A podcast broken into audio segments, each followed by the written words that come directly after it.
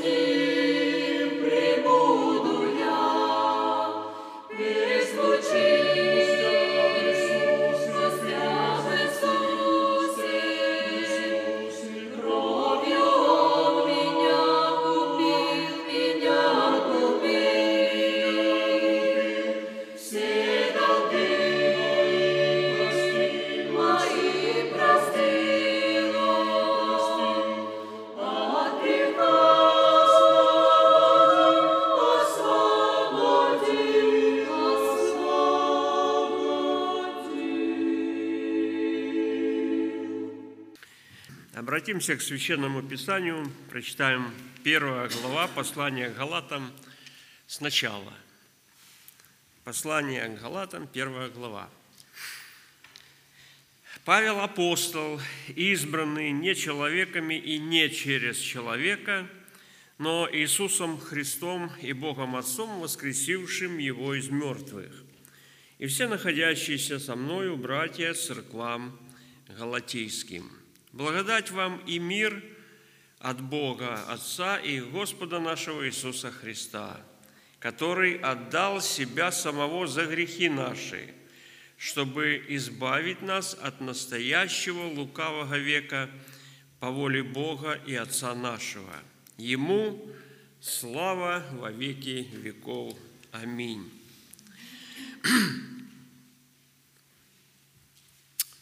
Апостол – это человек, посланный с особым поручением. Апостол.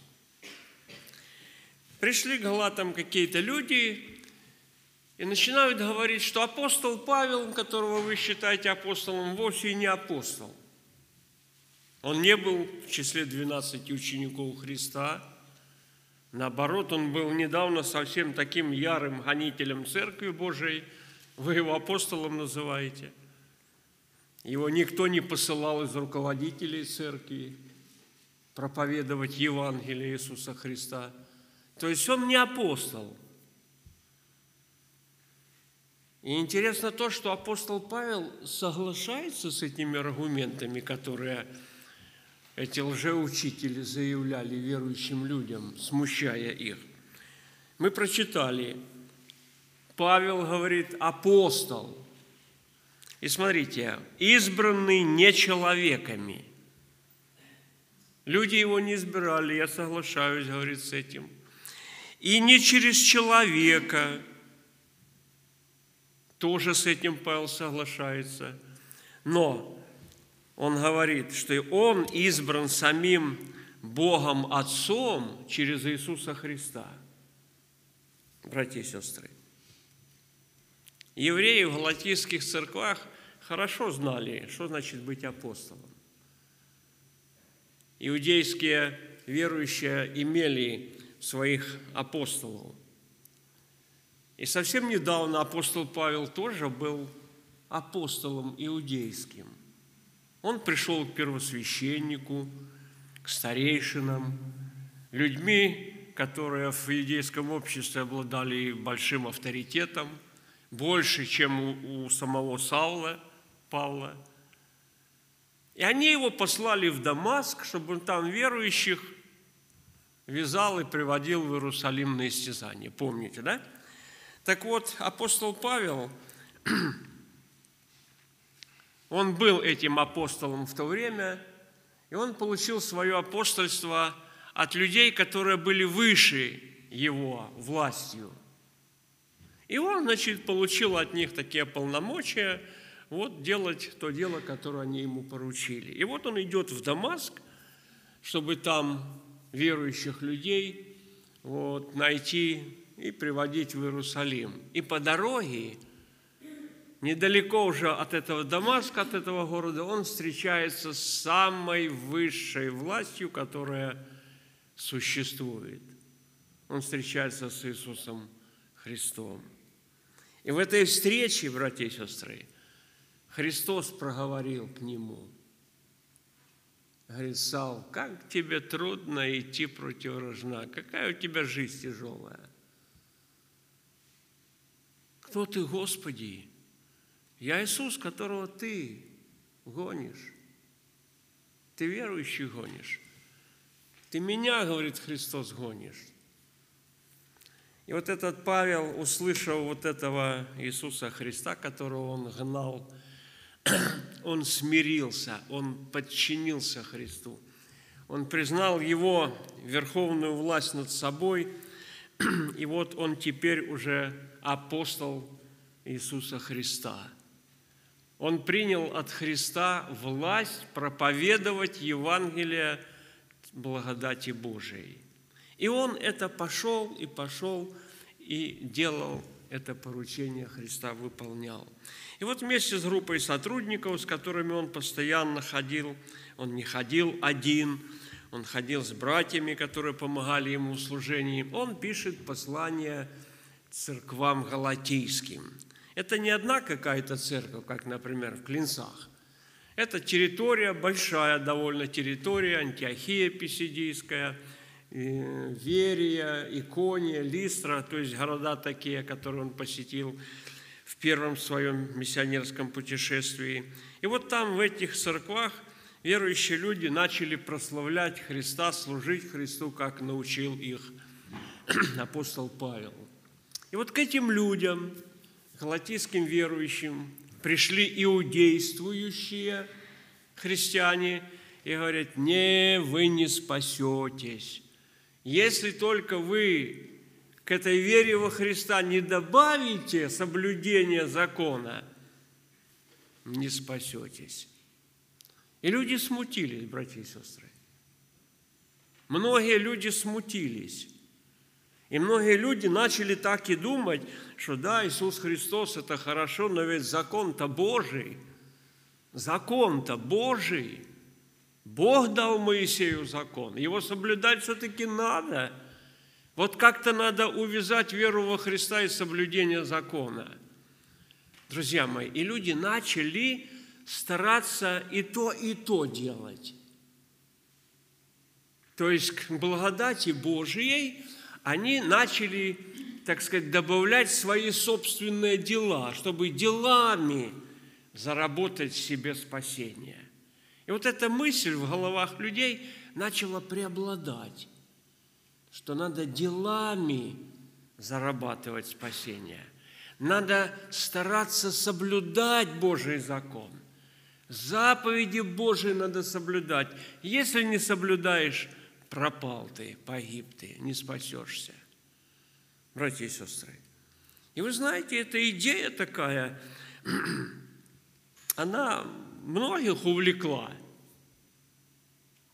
И вот эти люди смутились и апостол Павел им пишет.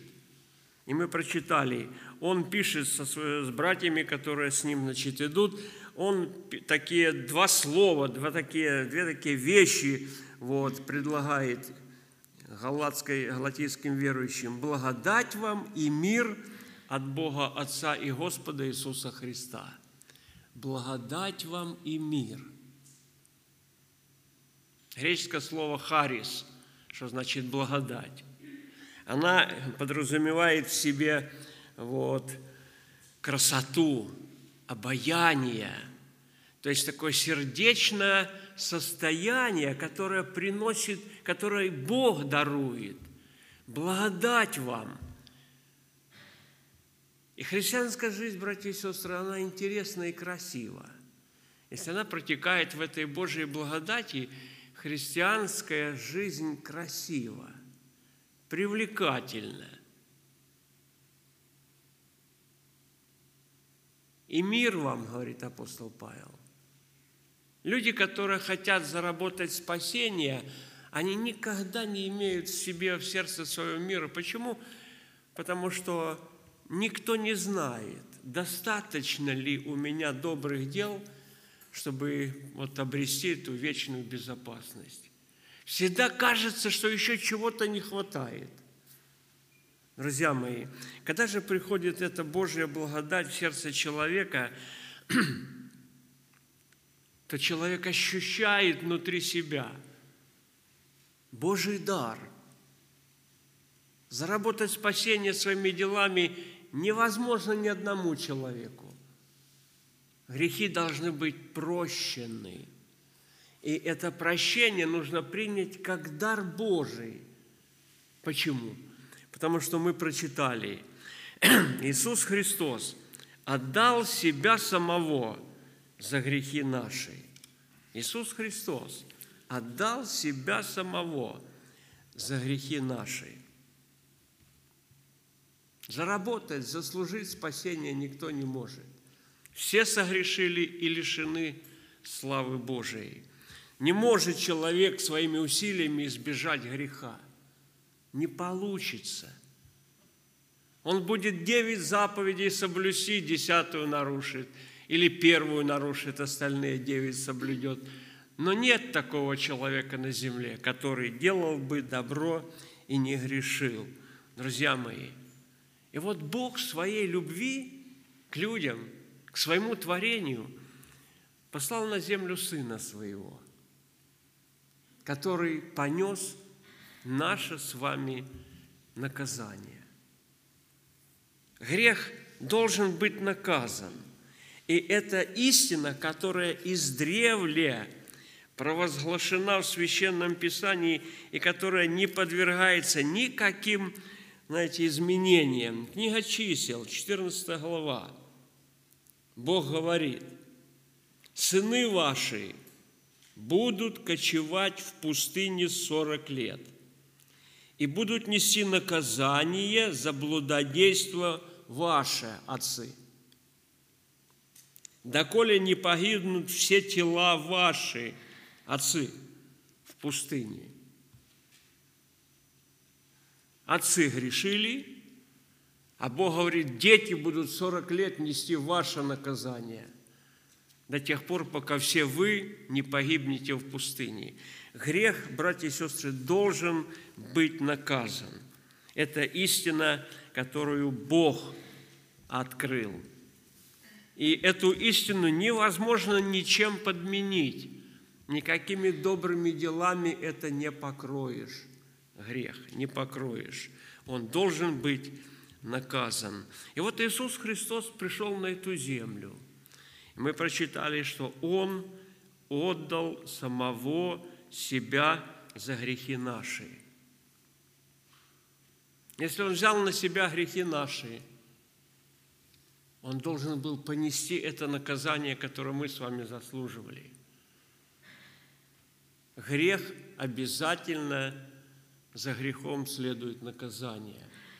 И Христос понес наше с вами наказание, чтобы нам предложить дар свой, прощение грехов по Его богатству благодати, чтобы верующий в Него не погиб, но имел жизнь вечную, братья и сестры. И вот этот Иисус Христос, апостол Павел, его проповедует этим верующим людям в Галатах, которым он пришел впервые и проповедовал это Иисуса Христа. И они как бы представили Христа, как бы там у них в Галатии распятого.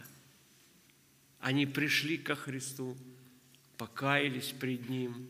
И Христос вошел в их души своей благодатью, и наполнились их жизни вот этим благоуханием, этим миром, этой радостью спасения.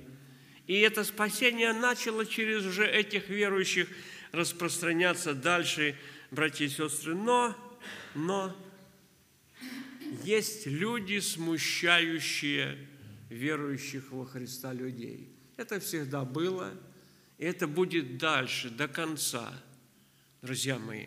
Потому что мы с вами живем в таком веке. Вот вы заметили, мы прочитали 4 стих. Христос отдал себя самого за грехи наши. Для чего? Ну, чтобы грех покрыть. Это понятно. Но апостол Павел говорит, чтобы избавить нас от настоящего лукавого века – век, в котором мы живем, настоящий век, лукавый век. Это понятие век, оно не относится к какому-то периоду времени, первый век, двадцатый век. Оно относится к системе настоящего времени, которая царствует в этом мире, братья и сестры. А кто в этом мире сегодня царствует? Сам Христос сказал – князь этого мира – это дьявол, сатана. И это его система, вот эта, которая на земле сегодня, это система мира сего, которой он, дьявол, управляет. И эта система служит какой цели? Одной единственной цели – чтобы погубить души человеческие.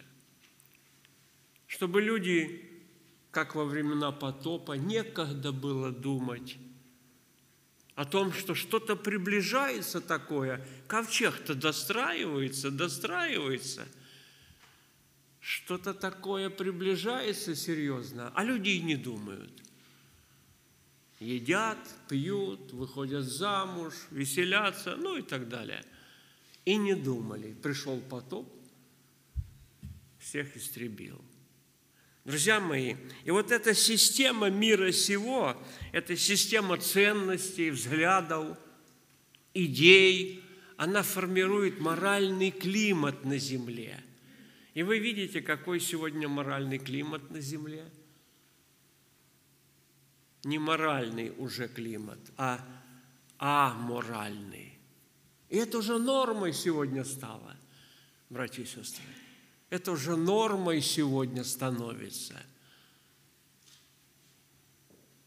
Папа Римский, вот совсем недавно, выступил с заявлением, что гомосексуализм – это нормально, это не вредно, это не, против, не противно Богу. Вот до чего дошел сегодня религиозный мир. Почему? Потому что этот весь мир, он лежит во зле – лежит во зле. Апостол Иоанн говорит, весь мир лежит во зле.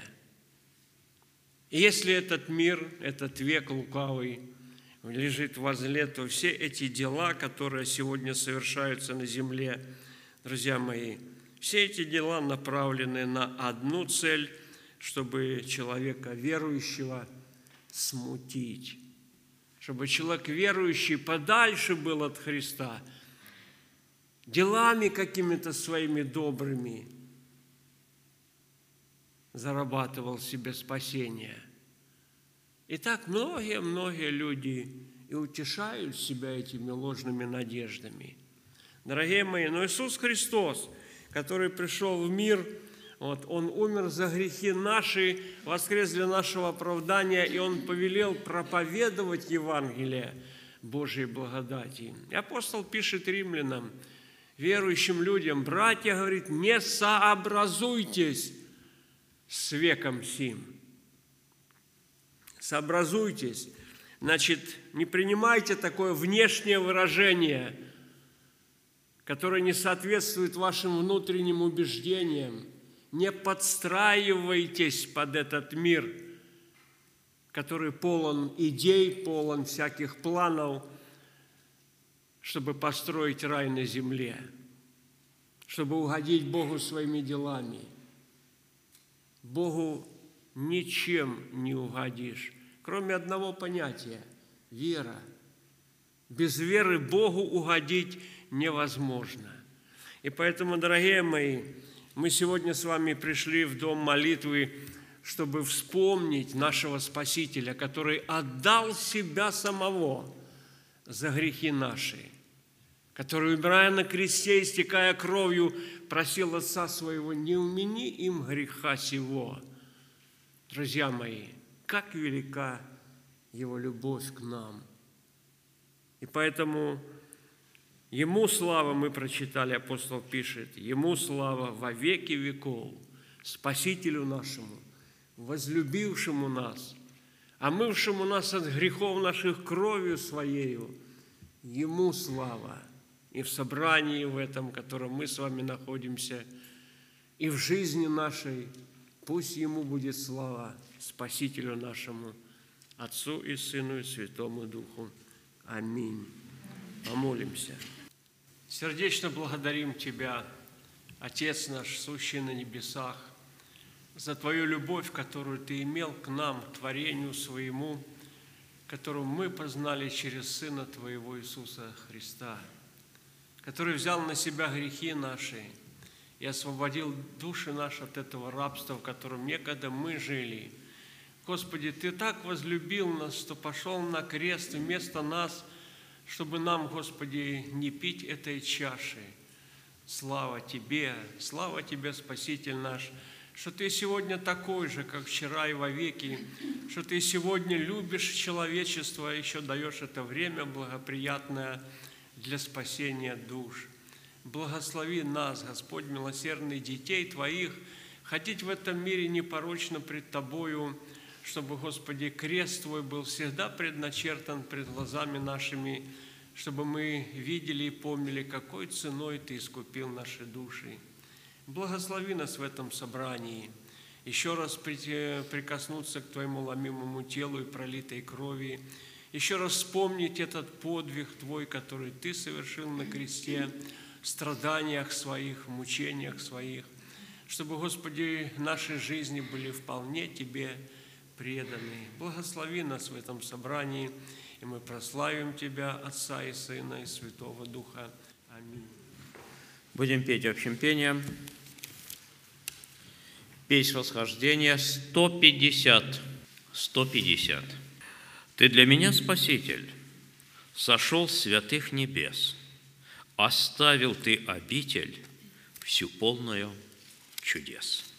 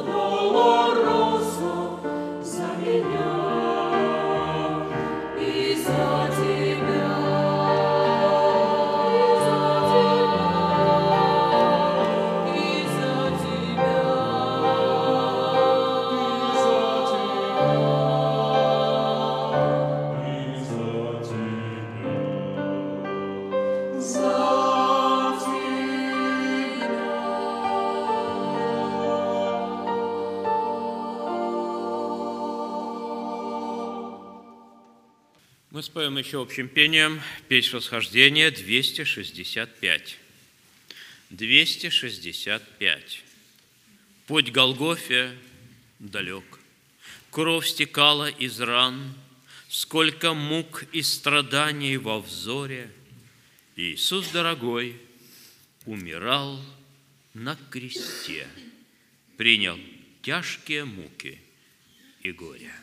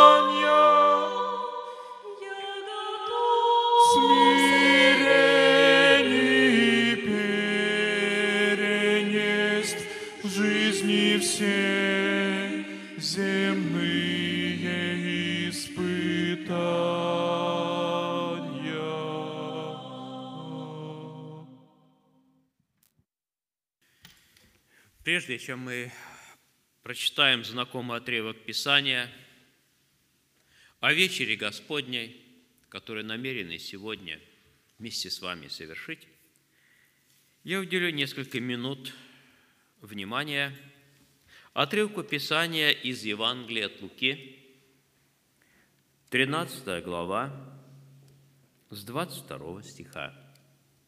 Луки 13, 22 и ниже. «И проходил по городам и селениям, уча и направляя путь к Иерусалиму. Некто сказал ему, Господи, неужели мало спасающихся? Он же сказал им, подвязайтесь войти сквозь тесные врата, ибо сказываю вам, многие поищут войти и не возмогут. Когда хозяин дома встанет и затворит двери, тогда вы, стоя вне, станете стучать в двери и говорить, Господи, Господи, отвори нам. Но он скажет вам в ответ, не знаю вас, откуда вы. Тогда станете говорить, мы ели и пили перед тобою, и на улицах наших учил ты. Но он скажет, говорю вам, не знаю вас, откуда вы. Отойдите от меня, все делатели неправды. Там будет плач и скрежет зубов. Когда увидите Авраама, Исаака, Иакова и всех пророков в Царстве Божьем, а себя изгоняемыми вон, и придут от востока, и запада, и севера, и юга, и возлягут в Царстве Божьем. И вот есть последние, которые будут первыми, и есть первые, которые будут последними. Братья и сестры, я не намерен и нет времени и возможности говорить обо всем. Я умышленно прочитал вот эту законченную речь Иисуса Христа, желая, может быть, извлечь из нее, может быть, одну только истину сегодня. Христос направляет путь к Иерусалиму. Он не только говорит, но всякое свое поучение, всякое слово подкрепляет делом.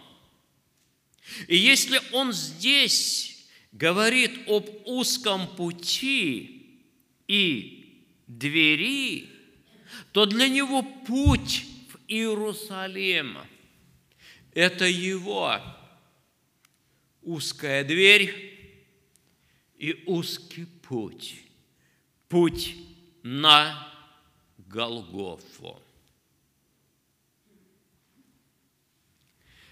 Братья и сестры, описана трагедия и ужас людей, которые умеют молиться. Их молитва здесь приведена Господом. И эти молитвенные слова и вопль в небо – Господи, Господи, отвори нам. Они знают Слово и слышали Его, ибо будут в аргумент, в оправдание себя говорить, да мы были в Твоем сообществе, перед Тобой мы ели, перед Тобой мы пили, и Ты на наших улицах проповедовал.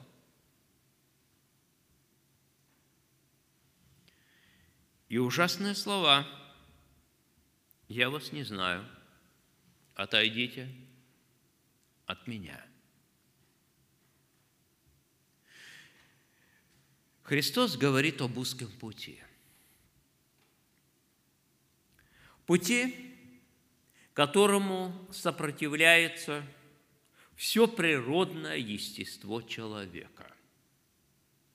Желая иметь свободу в выборе, свободу в действиях и сопротивляется всякому ограничению,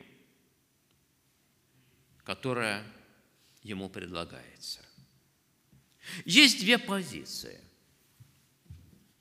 И какую-то из них время от времени занимаем, братья и сестры, и мы с вами – есть определенный путь к Богу, к отношениям с Ним, путь в Царство Божье, о котором говорит Господь. Он назван путем узким. С другой стороны, желая иметь свободу, даже находясь на узком пути – человек пытается его расширить. Иногда Бог суживает этот путь в жизни человека многоразличными доступными ему средствами, допуская какие-то тяжести, испытания, переживания, трудности, болезни, может быть, нищету, недостаток, голод, Помните, как эту узость своего пути описывает апостол Павел, перечисляя удары, вспоминая, как его волочили по городу, считая, что он мертвый, выбросить как скотину за пределы, как выбрасывают люди падали. Бог иногда суживает как когда-то сузил путь непокорному пророку Валааму, когда он двигался против воли Божьей, чтобы проклясть народ израильский, и ослица притерла к скале его ногу, потому что место было очень и очень узкое. И в своем неразумии находясь в таком стрессе и эмоции, он стал бить животное и даже не удивился, что оно проговорило ему человеческим голосом. Бог иногда суживает путь жизни человека, суживает во спасение, ко благу, убеждая даже испытаний, искушений, не чуждаться как приключений странных. Верующим и призванным Богом все содействует ко благу, которое, возможно, сложно понять и уразуметь здесь на земле. С другой стороны, человек пытается этот путь расширить. И понимая, понимание этих двух возможностей, вот этого урока, который преподает Христос, позволяет нам бодствовать в молитвах, потому что в молитвах мы можем пытаться расширить этот путь, наблюдать за собою, испытывать себя, верили ли мы – Дело в том, что попытки расширить мы просим порой Бога избавить нас от переживаний, трудностей и болезней и многого другого. У каждого есть своя узость. Вместо того, чтобы просить у Бога силы, все претерпеть и победить. Согласиться с тем путем, которым ведет Господь свое царство. Порой мы это поем – Вспомните, есть такие слова песни, находятся в нашем сборнике, где звучат «Я избрал путь христианский, путь тернистый и святой, и иду тропою узкой в вечность, где найду покой». И описывая вот эту узость пути, когда человек находит в себе силы от Бога господствовать над немощью, над обстоятельствами, над трудностями, получая от Бога силу, иметь то, что здесь автор описывает, то, что сверхъестественно, что окрыляет человека порой на одре болезни, и он смотрит, прощаясь с родными и близкими – светлыми глазами, в которых надежда. Читайтесь и слушайте следующие слова. Радость сердце окрыляет, хоть дорога тяжела, с неба помощь обещает, вера, рыть твердая рука, Царство Божье наполняет сердце хижину мою – хоть и слаб, Бог помогает, верю, к цели я дойду. И вот другая группа верующих людей, которые всю жизнь расширяли свой путь. И вот Бог им сузил до закрытой двери. И на ум не приходит каяться перед Богом. На ум не приходит просить у Бога прощения. Всю жизнь расширяли и теперь расширь. Открой нам. Останутся таковые у закрытой двери. Они не нуждались в помощи Божьей – для того, чтобы все перенести и устоять. Они всю жизнь все расширяли, искали свободу от Божьих заповедей, от отношений с Богом и оказались закрытой двери.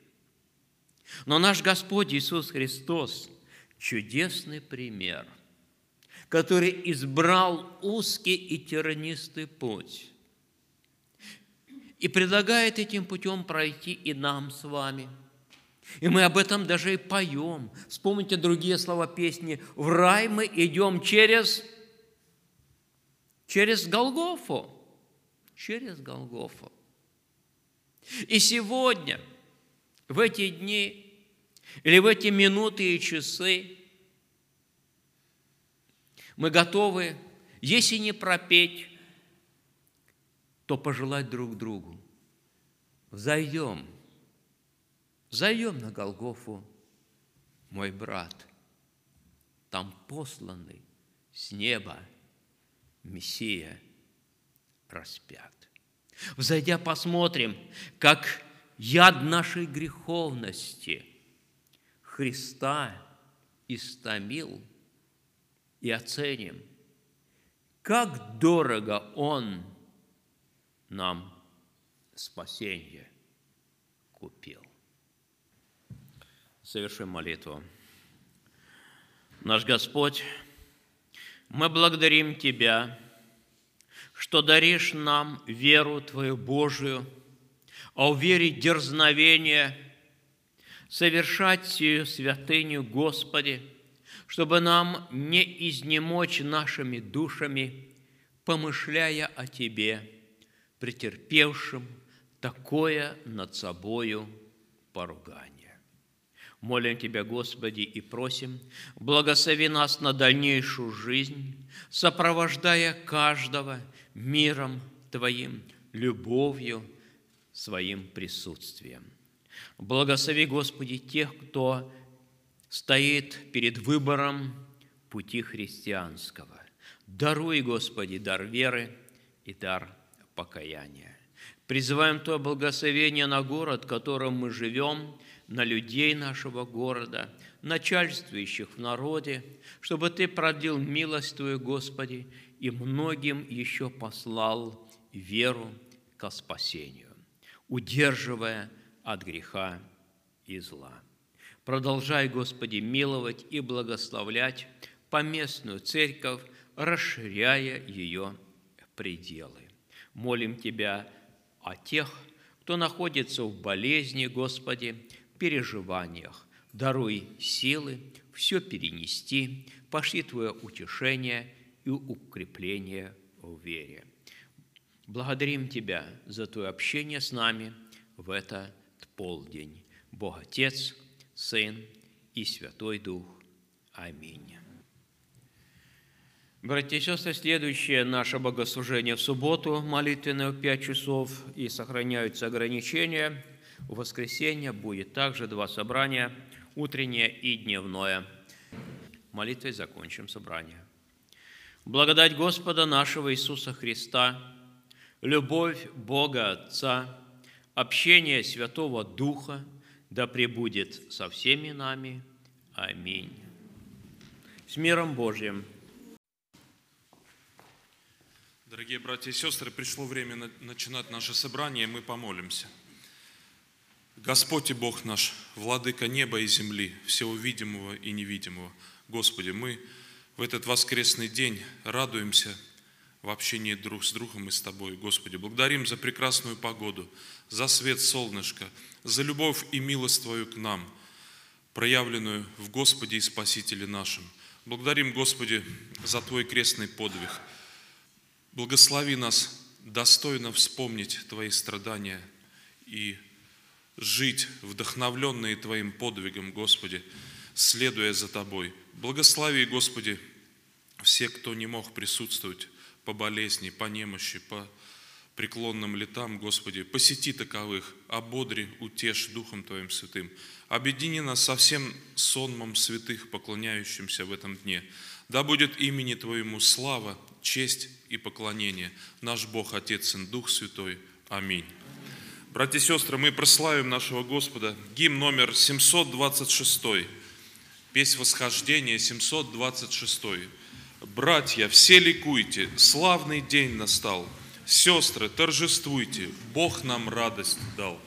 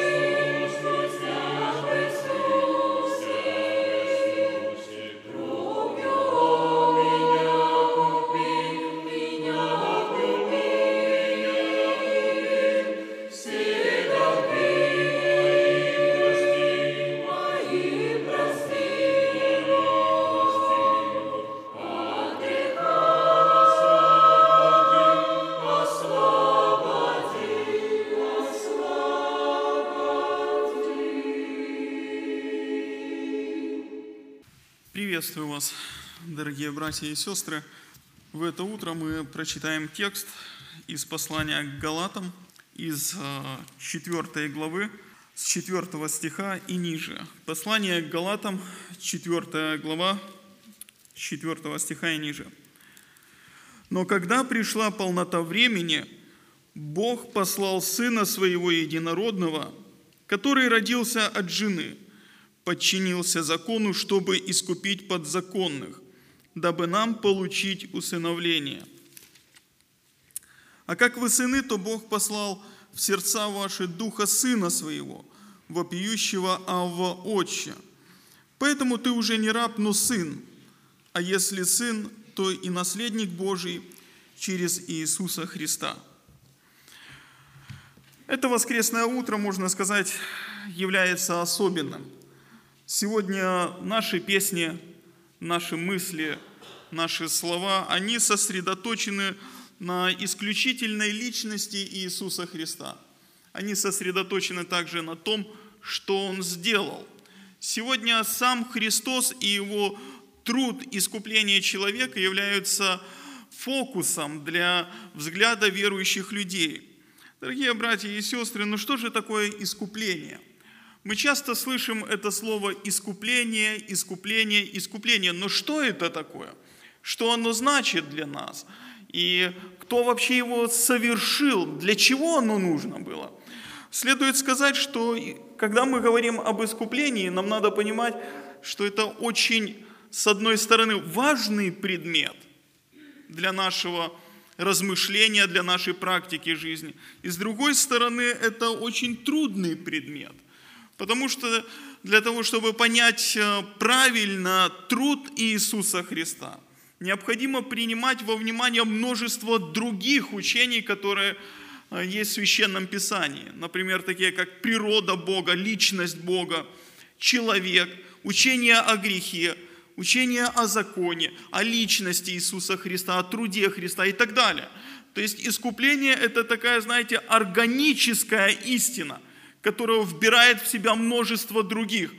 Мы не можем правильно понимать искупление, если мы правильно не понимаем природу нашего греха, Божию святость и его отношение к греху.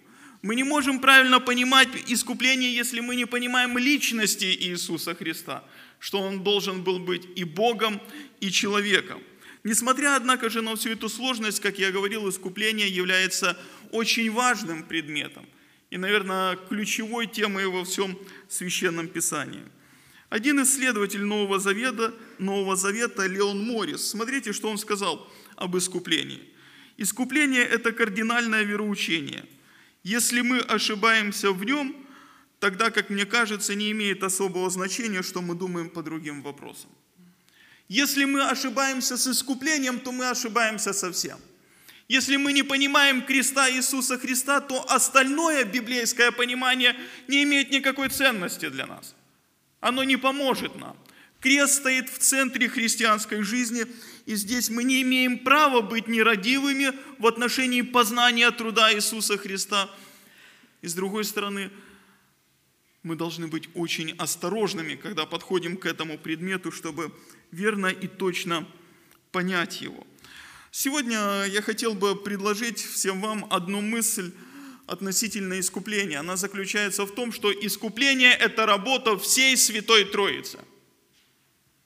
В деле искупления рода человеческого участвуют все три личности Божества – Бог Отец, Бог Сын и Бог Дух Святой – каждый в своей мере, в каждой своей роли, но все три лица Божественной Троицы, они взаимодействуют друг с другом и имеют определенную функцию в деле искупления. И можно сказать, что Бог Отец в Ветхом Завете предсказал и наглядно продемонстрировал искупление, прообразно изобразил его. Бог Сын Иисус Христос, Он совершил это искупление – об этом говорится в Новом Завете. Святой Дух, Он применяет это искупление к верующим людям. Без Святого Духа, дорогие братья мои и сестры, мы бы никогда бы не пережили радость спасения. Без Святого Духа мы никогда бы не прониклись этими мыслями, как тяжко страдал Христос и что это было для Него. Без Святого Духа мы бы никогда бы не смогли, знаете, как поем, взойти на Голгофу. Это было бы для нас, знаете, как все равно, что э, в праздничном костюмчике подняться на Эверест. Для нас это было бы также недостижимо взойти на Голгофу без помощи Святого Духа. Только благодаря Его активному труду мы можем сознавать этот благодатный труд Божий, радоваться Ему и получать благо от Него. Итак, э, Бог Отец является автором искупления. Когда мы говорим о, об авторстве Божьем, то здесь мы прежде всего подразумеваем, что Богу Отцу принадлежит как план искупления, так и инициатива в его осуществлении. Искупление – это тот труд, который совершил Христос своей жизнью и своей смертью, чтобы заслужить наше спасение. Здесь нет упоминания об Отце, но когда мы говорим об искуплении, нам надо понимать, что оно совершалось для нас, но было ориентировано на кого? На Бога. Смерть Иисуса Христа, она имеет двоякое значение – она влияет и на нас, и влияет на Бога. Христос умирал за грешников, но перед Богом. Его, его кровь была внесена за нас, но перед Богом. Искупление, оно ориентировано на Бога, потому что Бог принимает эту жертву, потому что Бог, Отец, снимает вину и прощает грех. Поэтому, когда Христос был на земле, Он своим послушанием и своей смертью – прежде всего совершал этот труд перед Богом. Труд Иисуса Христа, он ориентирован на Отца. Дорогие братья и сестры, исходя из этого, Бог замыслил эту жертву. План искупить человечество через Сына Своего у Отца Небесного не родился в момент грехопадения человека. Вы знаете, э, искупление – это Э, не ответная реакция, которая появляется в сердце Бога, когда Адам с Евой возмутились против своего Творца. Нет, искупление, оно было задолго в Божьем сердце, даже до сотворения. Мы читаем, что Христос – это Агнец Божий, который был предназначен еще прежде сотворения мира. Еще до того, как Бог сотворил человека, небо и землю, у него был этот план спасти нас – и он этот план последовательно и методично изображал в истории израильского народа. Даже там, в Эдемском саду, Адаму наглядно было представлена перед его глазами жертва. Мы видим, что Адам был покрыт одеждой из кожи. Для этого требовалась жертва. Сам Бог приносит первую жертву в Эдемском саду и покрывает Адама. Мы видим, что на примере с Авраамом и Исааком также Бог в Ветхом Завете показывает, каким образом происходит замещение агнца на сына. Мы видим, каким образом Бог спасает народ израильский, и пасхальный агнец замещает всех первенцев. При помощи агнца Бог выводит свой народ израильский. Искупление Бог показал на примерах различных жертв в Ветхом Завете – Таким образом, он готовил, готовил человека к тому, что он хочет осуществить в будущем. Более того, Бог показывал необходимость в искуплении. Он дал своему народу закон, который не исполнил Израиль. Закон указывает на наш грех и, как следствие, указывает на необходимость в искуплении, на необходимость в этом агнце. Дорогие братья мои сестры, Здесь следует остановиться и сказать, что во многом наше сознание сегодняшнего богослужения, сознание вечери Господней будет зависеть от той глубины, насколько мы понимаем весь ужас своего греха. Если мы не понимаем, что без Христа, без Его благодати мы падшие грешники, то и Христос-то нам не нужен – но когда мы сознаем, что Христос – это единственная наша надежда, что благодаря Христу мы только можем быть новыми творениями, жить по-новому, то тогда и, и подход к вечере Господней будет совсем другой. Бог запланировал это, и Он проявляет инициативу. Мы прочитали, Бог посылает своего Сына. Посмотрите, как э, один богослов пишет, Уэйн относ- в отношении Божьего решения. Он пишет, что важно понимать, что спасение людей вообще не было необходимым для Бога. Когда мы начинаем ценить тот факт, что Бог ангелов, согрешивших, не пощадил, но связав узами адского мрака, предал блюсти на суд для наказания, тогда мы осознаем, что Бог мог также справедливо оставить нас в наших грехах в ожидании суда. Бог не должен был меня и тебя спасать. Он был абсолютно свободен от этого. Если бы Он точно так же, как этих падших ангелов, предал нас мраку тьмы и соблюдал нас на день наказания, Он точно так же был бы справедливый и святой Бог. Он абсолютно был свободен от этого решения спасти тебя и меня, оставить нас в наших грехах. Смотрите дальше, что он пишет. Он мог принять решение не спасать никого, точно так же, как он это сделал в отношении согрешивших ангелов. Таким образом, в этом смысле искупление не было абсолютно необходимым. Но как только Бог в своей любви решил спасти часть человеческих существ, то, как указывает нам целый ряд текстов Писания, иного пути осуществить этот план, кроме смерти Сына Божьего, просто не было. Поэтому искупление, хотя и не было абсолютно необходимым, но как результат решения Бога спасти часть человеческих существ, искупление было абсолютно необходимым, стало. Он был свободен, но добровольно принимает решение спасти меня и тебя. Дорогой брат, сестра, сознаешь ли ты вот это милостивое и благодатное решение Бога? Когда Он мог бы тебе не помогать в твоей проблеме. Абсолютно свободен, но вместо этого Он принимает это решение внутри себя. Этот план еще до создания мира постепенно открывает его, осуществляет через своего Сына и достигает тебя им. Это великое дело Божье. Далее мы сказали, что совершителем искупления является Иисус Христос. Писание неоднократно задает подобные вопросы. Какой выкуп даст человек за душу свою? Ответ простой. Никакой. Дальше оно учит нас, что человек никак не искупит брата своего и не даст выкуп за него Богу. Человек не только не может сам себя искупить, он не может и другого искупить перед Богом. Если бы у вас была возможность умереть за грех любимого вами человека, даже если бы у вас это получилось, даже если бы вы приняли такое решение и отдали себя за грехи другого человека, ну, своего сына, дочь, маму, папу или там друга, брата, кого угодно, то ваша бы жертва не играла бы в глазах Бога никакой ценности. Человек не может искупить душу свою и души брата своего. Не может. Даже если вы умрете за чей-то грех. Это не имеет никакой ценности перед Богом. Поэтому возникает необходимость в другой личности, чья жертва будет намного ценнее. Личность искупителя должна быть больше, чем просто человек, чтобы иметь этот, знаете, масштаб, вселенский масштаб.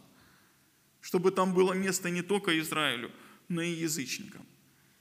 И такой личностью стал Иисус Христос, который является совершенным человеком и совершенным Сыном Божьим. Его жертва играет, перед, играет в глазах Бога ключевую роль.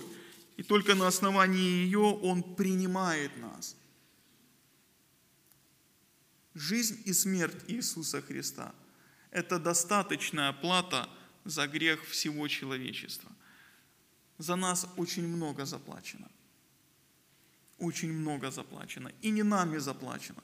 И, быть может, поэтому так мало мы ценим.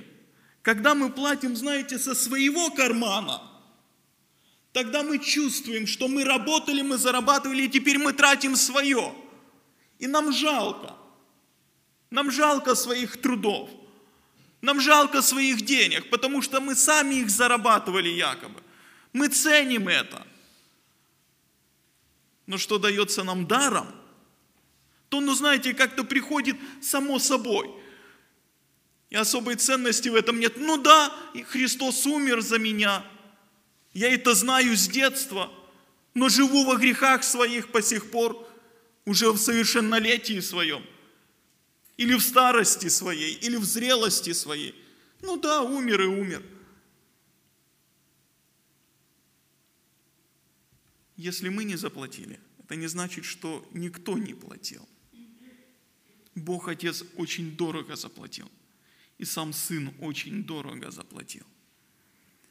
И для того, чтобы оценить эту жертву, мы нуждаемся в помощи Святого Духа. Для того, чтобы мы хотя бы немножечко приблизились к тому, что это стоило для Отца и для Сына, нам нужен Святой Дух. Чтобы проникнуться этой ценностью, чтобы, как Писание говорит, Он стал для нас драгоценным агнцем, и кровь Его драгоценная для нас. Не дешевой, которая не требует ничего взамен. Я думаю, вы часто слышали такое выражение, как дешевая благодать. Когда люди говорят, да, Христос умер за меня, но при этом проявляют нечестивое отношение к Его смерти тем, что непокорны Ему, упорствуют в своих грехах, отказываются каяться в своих грехах. Дешевая благодать, она только принимает, но ничего не отдает. Благодать, которую мы видим в Священном Писании, она дается нам даром. Но в ответ она ожидает от нас, всех нас целиком. Всех нас целиком, брат мой и сестра. Если ты принимаешь целого Христа, то ты не имеешь права не отдать себя взамен Ему, иначе ты не принимаешь благодать. Иначе ты играешь в религию, играешь в фарисейство. Иначе ты останешься с правильным знанием, но в своих грехах без измененного сердца. Благодать требует полной самоотдачи, и когда Дух Святой применяет к тебе труды Иисуса Христа, когда ты видишь, что Бог заплатил за тебя столько много, стоишь перед этим крестом и плачешь, и содрогаешься от ужаса своего греха. Ты не можешь не отдать себя всего целого. Точнее, не отдать. Когда Бог применяет это к тебе, это естественно для тебя. Положить свою душу на алтарь, как Он положил свою за тебя. Вот это будет библейская благодать, библейский ответ. Дешевая благодать, она, знаете, она только принимает и говорит, хорошо, спасибо. Но я тебе не дам ничего в своем сердце.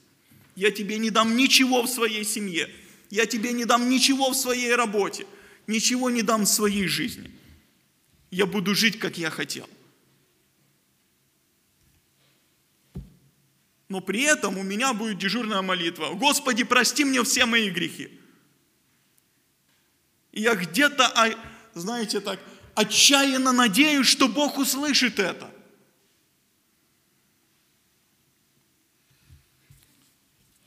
Помните, Христос однажды сказал, что вы зовете меня? Господи, Господи. И не делаете того, что я говорю вам. Вот дешевая благодать, она зовет Господи, Господи и не делает. Благодать, которую мы видим в Новом Завете, она воспринимается и говорит, Господи, Господи, вот я раб Твой. Она вопит, помоги моему неверию, дай силы. Помоги, я буду. Я хочу жить для Тебя. И это возможно только благодаря Святому Духу. Дорогие братья и сестры, задайте себе вопрос, честно. Будьте честны. Вот когда вы предстанете перед заповедью, когда вы перед, предстанете перед Христом, ответьте на вопрос.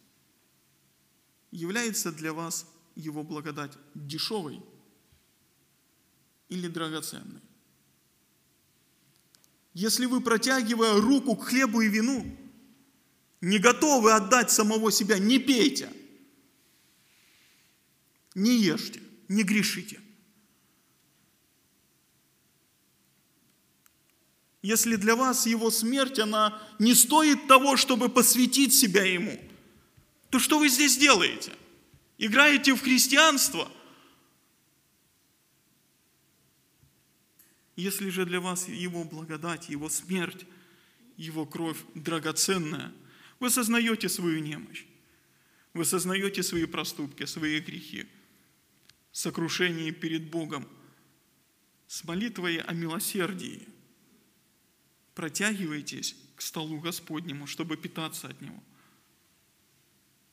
Господи, я хочу жить для Тебя. Я буду жить для Тебя. Я хочу учиться этому. Помоги мне этому. Я ценю то, что Ты сделал для меня. Тогда это участие, оно будет полезным. Давайте мы преклонимся сейчас перед нашим Господом и в смирении сердец наших, сознавая свое несовершенство, сознавая свое упущение, будем не спрашивать у Него эту благодать, которая бы покрыла это несовершенство, которая бы указала на, Христ, на Христа и сказала, за тебя заплачено, сын мой, дочь моя, ты мой, живи для меня. Помолимся нашему Господу и поблагодарим Его за то, что Он сделал для нас. Аминь. Отец наш Небесный, преклоняемся перед Тобою с благодарностью за Твою великую любовь, которую Ты проявил ко всем нам. Славлю Тебя, Отец мой, за то, что Ты был абсолютно свободен в том, чтобы не спасать меня. Но по своей милости, по своей любви Ты принял это решение в самом себе. И Ты осуществил его через Своего Сына и применил ко мне через Свой Дух Святой. Благодарю Тебя, Господь, что Ты связал себя узами любви с нами через Свое Слово, через Свои обещания. Благодарность Тебе, Господь, за Иисуса Христа, Сына Твоего, за этого Агнца Божьего, кровью которого мы искуплены и омыты перед Тобою, кровью которого мы соединены с Тобою. Благодарим Тебя, Отец, что благодаря Агнцу Божьему мы можем сегодня преклоняться перед Тобой и молиться Тебе. Это великая честь для нас и отрада. Мы сознаем, Господь, что еще мы во многом можем согрешать, что мы можем быть несовершенны. Мы сознаем, Господь, что порой можем смотреть и поверхностно на искупление и на крест. Мы нуждаемся, Господь, в Твоей милости, в том, чтобы Ты обновил наши сердца, обновил наши души, чтобы Ты помог нам и произвел в нас Твоим духом и Твоей силой этот отклик, чтобы, участвуя в вечере Господней, каждый из нас, я в том числе, имел это сильное желание отдать самого себя Тебе в рабы для послушания, подобно тому, как отдал самого себя Тебе Твой Сын Иисус Христос. Благодарим Тебя, Господь, за Твой Дух Святой, который дает нам пережить и прочувствовать тяжесть креста, силу искупления, радость спасения. Благодарим Тебя за Твой Дух Святой, который утешает нас и подкрепляет нас в этом уповании, что мы дети Твои, что мы приняты Тобою, что Ты наш Отец. Отец наш, мы молимся Тебе в это утро и просим Тебя, благослови наши сердца в том, чтобы мы достойно участвовали в вечере Господней. Помоги нам ценить то, что Ты совершил для нас – всей своей жизнью, всем своим существом. Помоги нам, Господь, отбросить в сторону все наше нерадение, все наше несовершенство и всякий запинающий грех. Поклоняемся Тебе, Святая Троица, Бог наш, Отец, Сын и Святой Дух. Аминь. Все вместе мы споем 248 гимн, 240, э, простите, 548. 548 гимн. «Я люблю Тебя, Боже, люблю всей душой, но в груди моей мало огня, и мой дух изнемог под житейской борьбой. Одолела усталость меня». 548.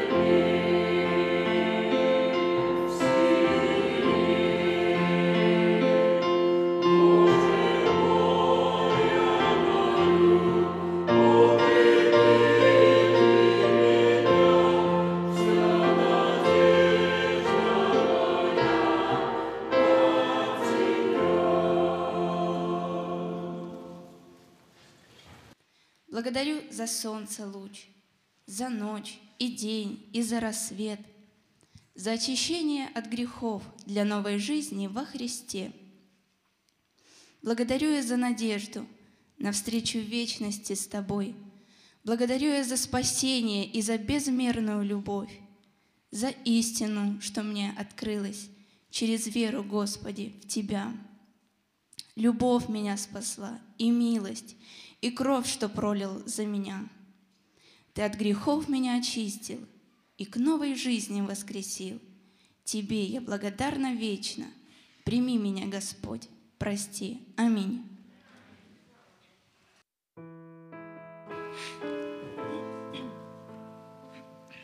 Я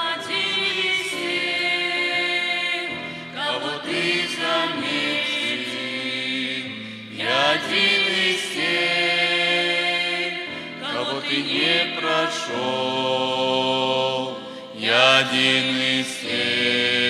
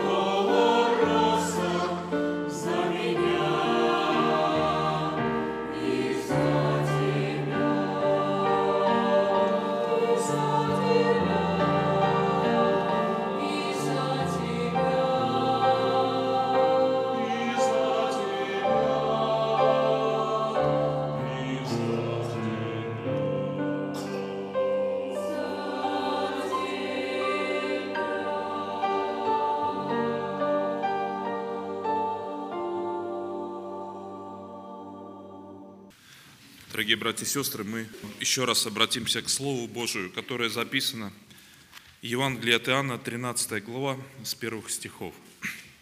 Евангелие от Иоанна, с 13 глава. Перед праздником Пасхи Иисус, зная, что пришел час Его перейти от мира сего к Отцу, явил делом, что, возлюбив своих сущих в мире, до конца возлюбил их. И во время вечери, когда дьявол уже вложил в сердце Иуде Симонову Искариоту предать его, Иисус, зная, что Отец все отдал в руки его, и что он от Бога и шел, и к Богу отходит, встав с вечери, снял с себя верхнюю одежду и, взяв полотенце, припоя- припоясался. Потом влил воды в умывальницу и начал умывать ноги ученикам и оттирать полотенцем, которым был припоясан. Подходит к Симону Петру, и тот говорит ему, «Господи, тебе ли умывать ноги мои, мои ноги?» Иисус сказал ему в ответ, «Что я делаю, ты теп- теперь ты не знаешь, а уразумеешь после». Иисус говорит ему, «Не умоешь ног моих вовек». Иисус отвечал ему, «Если не умою тебя, не имеешь части со мною». Симон Петр говорит ему, «Господи, не только ноги мои, но и руки, и голову». Иисус говорит ему, а мытому нужно только ноги умыть, потому что чист весь. И вы чисты, но не все, ибо знал он предателя своего, потому и сказал, не, не все вы чисты. Когда же умыл им ноги и надел одежду свою, то возлегший опять сказал им, знаете ли, что я сделал вам? Вы называете меня учителем и Господом, и правильно говорите, ибо я точно то. Итак, если я Господь и Учитель умыл ноги вам, то и вы должны умывать ноги, ноги друг другу. Ибо я дал вам пример, чтобы и вы делали то же, что я сделал вам. Истинно, истинно говорю вам, раб не больше господина своего, и посланник не больше пославшего его. Если это знаете, блаженны вы, когда исполняете. Аминь. Дорогие братья и сестры, удивительная история, как Господь служил своим ученикам. И это пример для нас. Евангелист Иоанн особенно отметил эту историю. И интересно, что Господь подошел к Симону Петру, к первому Симону подошел и говорит, и, э, вернее, Петр ему говорит, Господи, тебе ли умывать ноги мои? Подобный вопрос сказал Иоанн Креститель. Говорит, тебе ли креститься от меня? И это было вполне естественным, потому что и Иоанн Креститель, и в данном случае апостол Петр, они осознавали, кто перед ним, перед ними, что Господь. И они удивлялись смирению Господа. Как Господь должен умыть мне ноги? Это было что-то из ряда вон выходящее. Эту работу выполняли слуги, самое низшее сословие людей, э, рабы и слуги выполняли эту работу. И Господь унизился до раба, до слуги. Это удивительный пример смирения. И в послании филиппийцам мы читаем о смирении нашего Господа. Вторая глава филиппийцам. Это знаменитый гимн смирения. Итак, если есть какое утешение во Христе, если есть какая трада любви, если есть какое общение Духа, если есть какое милосердие и сострадательность, то дополните мою радость, имейте одни мысли, имейте ту же любовь, будьте единодушны и единомысленны. Ничего не делайте по любопрению или по тщеславию, но по смиренномудрию почитайте один другого высшим себя. Не о себе только каждый заботься, но каждый и о других. Ибо в вас должны быть те же чувствования, какие и во Христе Иисусе. Он, будучи образом Божиим, не почитал хищением быть равным Богу, но уничижил себя самого, приняв образ раба, сделавшись подобным человеком и по виду став как человек, смирил себя, быв послушным, даже до смерти и смерти крестной. Посему и Бог превознес его и дал ему имя выше всякого имени, дабы пред именем Иисуса преклонилось всякое колено небесных, земных и преисподних, и всякий язык исповедал, что Господь Иисус Христос в славу Бога Отца. Братья и сестры, удивительно. Иисус, зная, что Господь Отец все отдал в руку Его, и Он зн- знал, что вся Вселенная Ему принадлежит. И Господь, Он снял себе одежду, принял образ раба, действительно до, до конца, взял и умыл ноги ученикам. Братья и сестры, это удивительное смирение. И почему вот таким путем угодно было Господу пройти? Если мы вспомним, из-за чего было грехопадение, то в Слове Божьем мы находим, что дьявол первый согрешил, возгордившись, и грех вошел в мир, в человечество посредством гордости и непослушания. Адам с Евой не послушались заповеди Господа и согрешили. И человек стал грешен посредством гордости и непослушания. И Господу понадобилось пройти путем смирения и уничижения и послушания, чтобы спасти человечество от гордости и непослушания, нужно было послушаться и смириться. Противоположность гордости – это смирение, и противоположность непослушанию – послушание. И мы прочитали, что смирил себя, быв послушным, даже до смерти и смерти крестной. Только таким образом можно было победить грех. Победить это непослушание, эту гордость. И враг был посрамлен. Мы видим, что зло побеждается только добром. И все учение нашего Господа, оно говорит об этом, что не будь побежден злом, но побеждай зло добром. И здесь мы видим, что Иисус сказал в ответ на вопрос Петра, что я делаю, теперь ты не знаешь, а уразумеешь после. Братья и сестры, как это подходит к нам сегодня? Мы порой не знаем, что делает Господь в нашей жизни, и не понимаем, и задаем Господу вопрос, Господи, почему происходит в моей жизни то или другое? Почему вот эти переживания, вот эти скорби, вот эти болезни? И Иисус говорит Петру, уразумеешь после. И мы видим, Петр все равно противоречит и говорит ему, не умоешь ног моих вовек. Мы видим вот это столкновение человеческого понятия и Божьего определения. Это конфликт плоти и духа – о которой мы рассуждали с вами неделю назад, когда в послании римлянам 8 главе апостол Павел, размышляя о, дел, о духовных помышлениях и плотских, он говорит, что нет никакого осуждения тем, которые во Христе Иисусе живут не по плоти, но по духу. Но мы видим здесь у Петра заговорил голос плоти – он говорит, не умоешь ног моих вовек.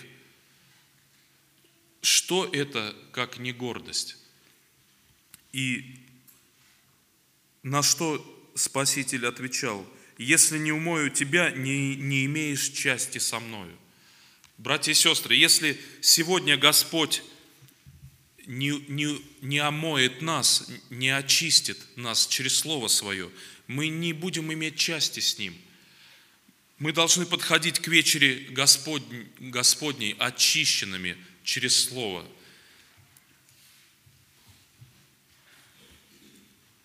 Мы не, мы не должны препятствовать Господу очищать нас. Может быть, Господь посылает особые обстоятельства в нашей жизни, чтобы очистить нас, чтобы осветить нас, сделать нас вот этим сосудом, нужным Господу. Симон Петр говорит ему, Господи, не только ноги мои, но и руки и голову. Мы видим, как резко меняется настроение Петра. И в этом мы подобны Петру, братья и сестры. Нас очень часто бросает то в одну сторону, то в другую. Эмоции порой переполняют наше сердце. И человек бросается из одной крайности в другую. Но кто в, в Господе, кто в Иисусе Христе, у того в душе мир и покой. У того нет вот этой бури, как волны морские. Они то вздымаются, то опускаются. Вот подобно волнам э, сердце человека, в котором, которое не очищено Христом – Дал бы нам Господь, чтобы наше сердце было твердо в Господе, чтобы не было вот этих колебаний, то в одну сторону, то в другую.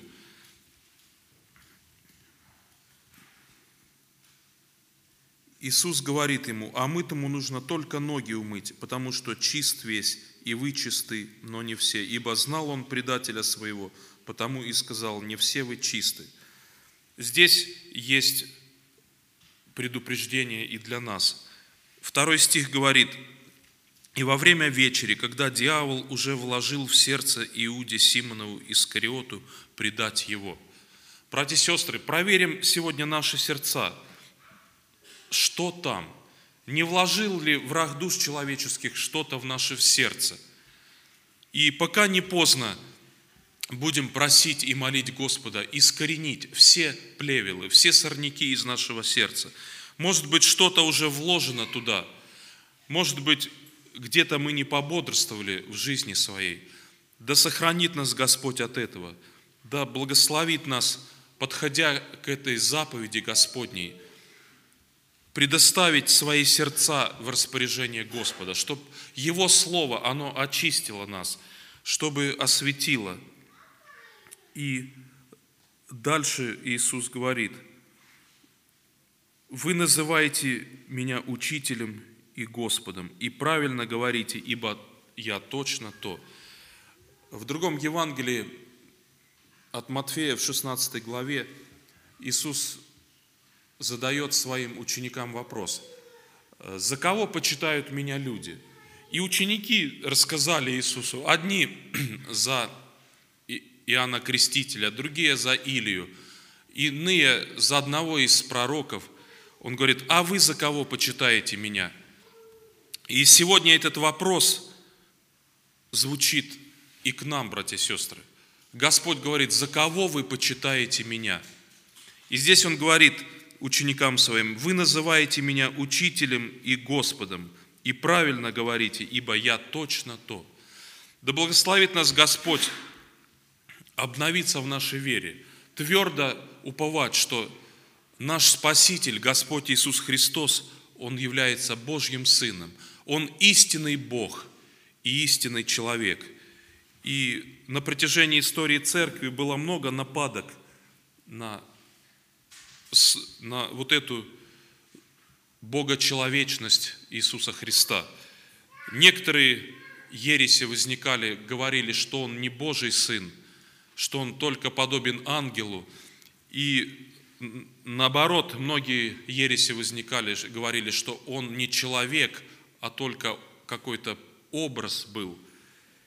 И другие утверждали, что э, Иисус не умирал, а только впал в какую-то кому. Но Слово Божие говорит, что смерть Его возвещаете – мы возвещаем сегодня смерть Господню, когда воин пронзил копьем в ребро, и истекла кровь и вода, и Апостол Иоанн, стоя там на Голгофе, он засвидетельствовал это. Смерть Господа за наши грехи. И что означает смерть нашего Господа для нас? Его смерть для нас – это жизнь вечная. Его смерть – это искупление наше, это наше спасение. И если мы с Ним сораспинаемся, с нашим Господом, если мы с Ним умираем для греха, то с Ним и оживем для жизни вечной. Дал бы нам Господь всегда проверять свои сердца, в вере ли наше сердце, и следовать по примеру нашего Господа, идти путем смирения, путем послушания. Когда порой так тяжело переступить через свою плоть, когда порой так тяжело укротить свой язык или удержаться от какого-то поступка нехорошего. Братья и сестры, сила у Господа. Будем наполняться этой силой. Будем очищаться через Его Слово, воспринимая Его благодать, которую Он сегодня предлагает нам. Вот этот обильный стол благодати Господней. Будем питать наши души, чтобы иметь вот эти силы духовные. Подобно как мы подкрепляем наши физические силы пищей физической, так и духовная пища, она дает силы духовные. Да благословит нас Господь укрепляться Господом и могуществом силы Его. Слава Ему, помолимся. Милосердный Господь и Бог наш, сердечно благодарим Тебя за Слово Твое, через которое мы очищены, которым Ты питаешь наши бессмертные души, Господи, чтобы нам не погибнуть, Господи. Благодарим Тебя за подвиг спасения, что Ты, Господи, в любви Своей, в Своем великом человеколюбии, Господи, Ты, умилосердившись, сошел на нашу грешную землю, смирил себя, принял образ раба и по виду стал как человек. Господи, Ты был послушен до смерти и смерти крестной. Велика любовь Твоя, Господи, непостижима. Господи, беден язык наш, чтобы воздать Тебе всю честь и хвалу, которой Ты достоин. Но мы верим, что и здесь на земле, и там в вечности мы еще прославим Тебя в нашей жизни, Господи. Благослови нас прикоснуться к Твоей святыне в этот час, Господи, и умилившись сердцами нашими, вновь сказать, Господи, что повелишь мне делать? Слава Тебе за благодать и милость Твою к нам, за великую любовь Твою, Отец и Дух Святой. Аминь.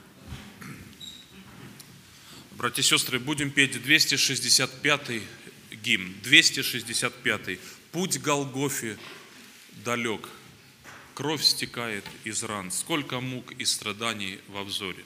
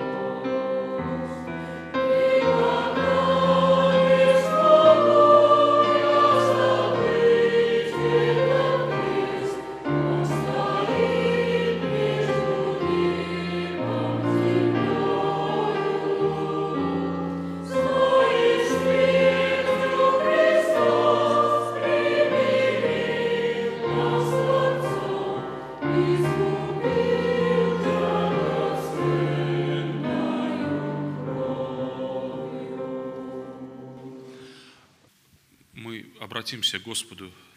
Господь милосердный, благодарим Тебя за это собрание, что Ты пребывал с нами, что Ты питал нас Словом Твоим, и мы вкушали, как Ты благ, как Ты милосерд, Господи, вкушали святые дары Твои, Господи. Просим о нашем брате и сестре, за семью Артема и Катерины Некрасовых, Господи. Ты простри свою исцеляющую руку по милости Твоей, просим, благослови их путь в то место, Бл- благослови ру- руки врачей, благослови весь исход операции, ибо все в руках Твоих, вся наша жизнь в Твоих руках. Ты наш Создатель, наш Спаситель. И все мы веряем в Твои святые ру- руки и верим, что Ты ответишь по молитве церкви. Тебе слава, хвала. Останься с нами в этом дне, Отец и Дух Святой. Аминь. С миром Божиим.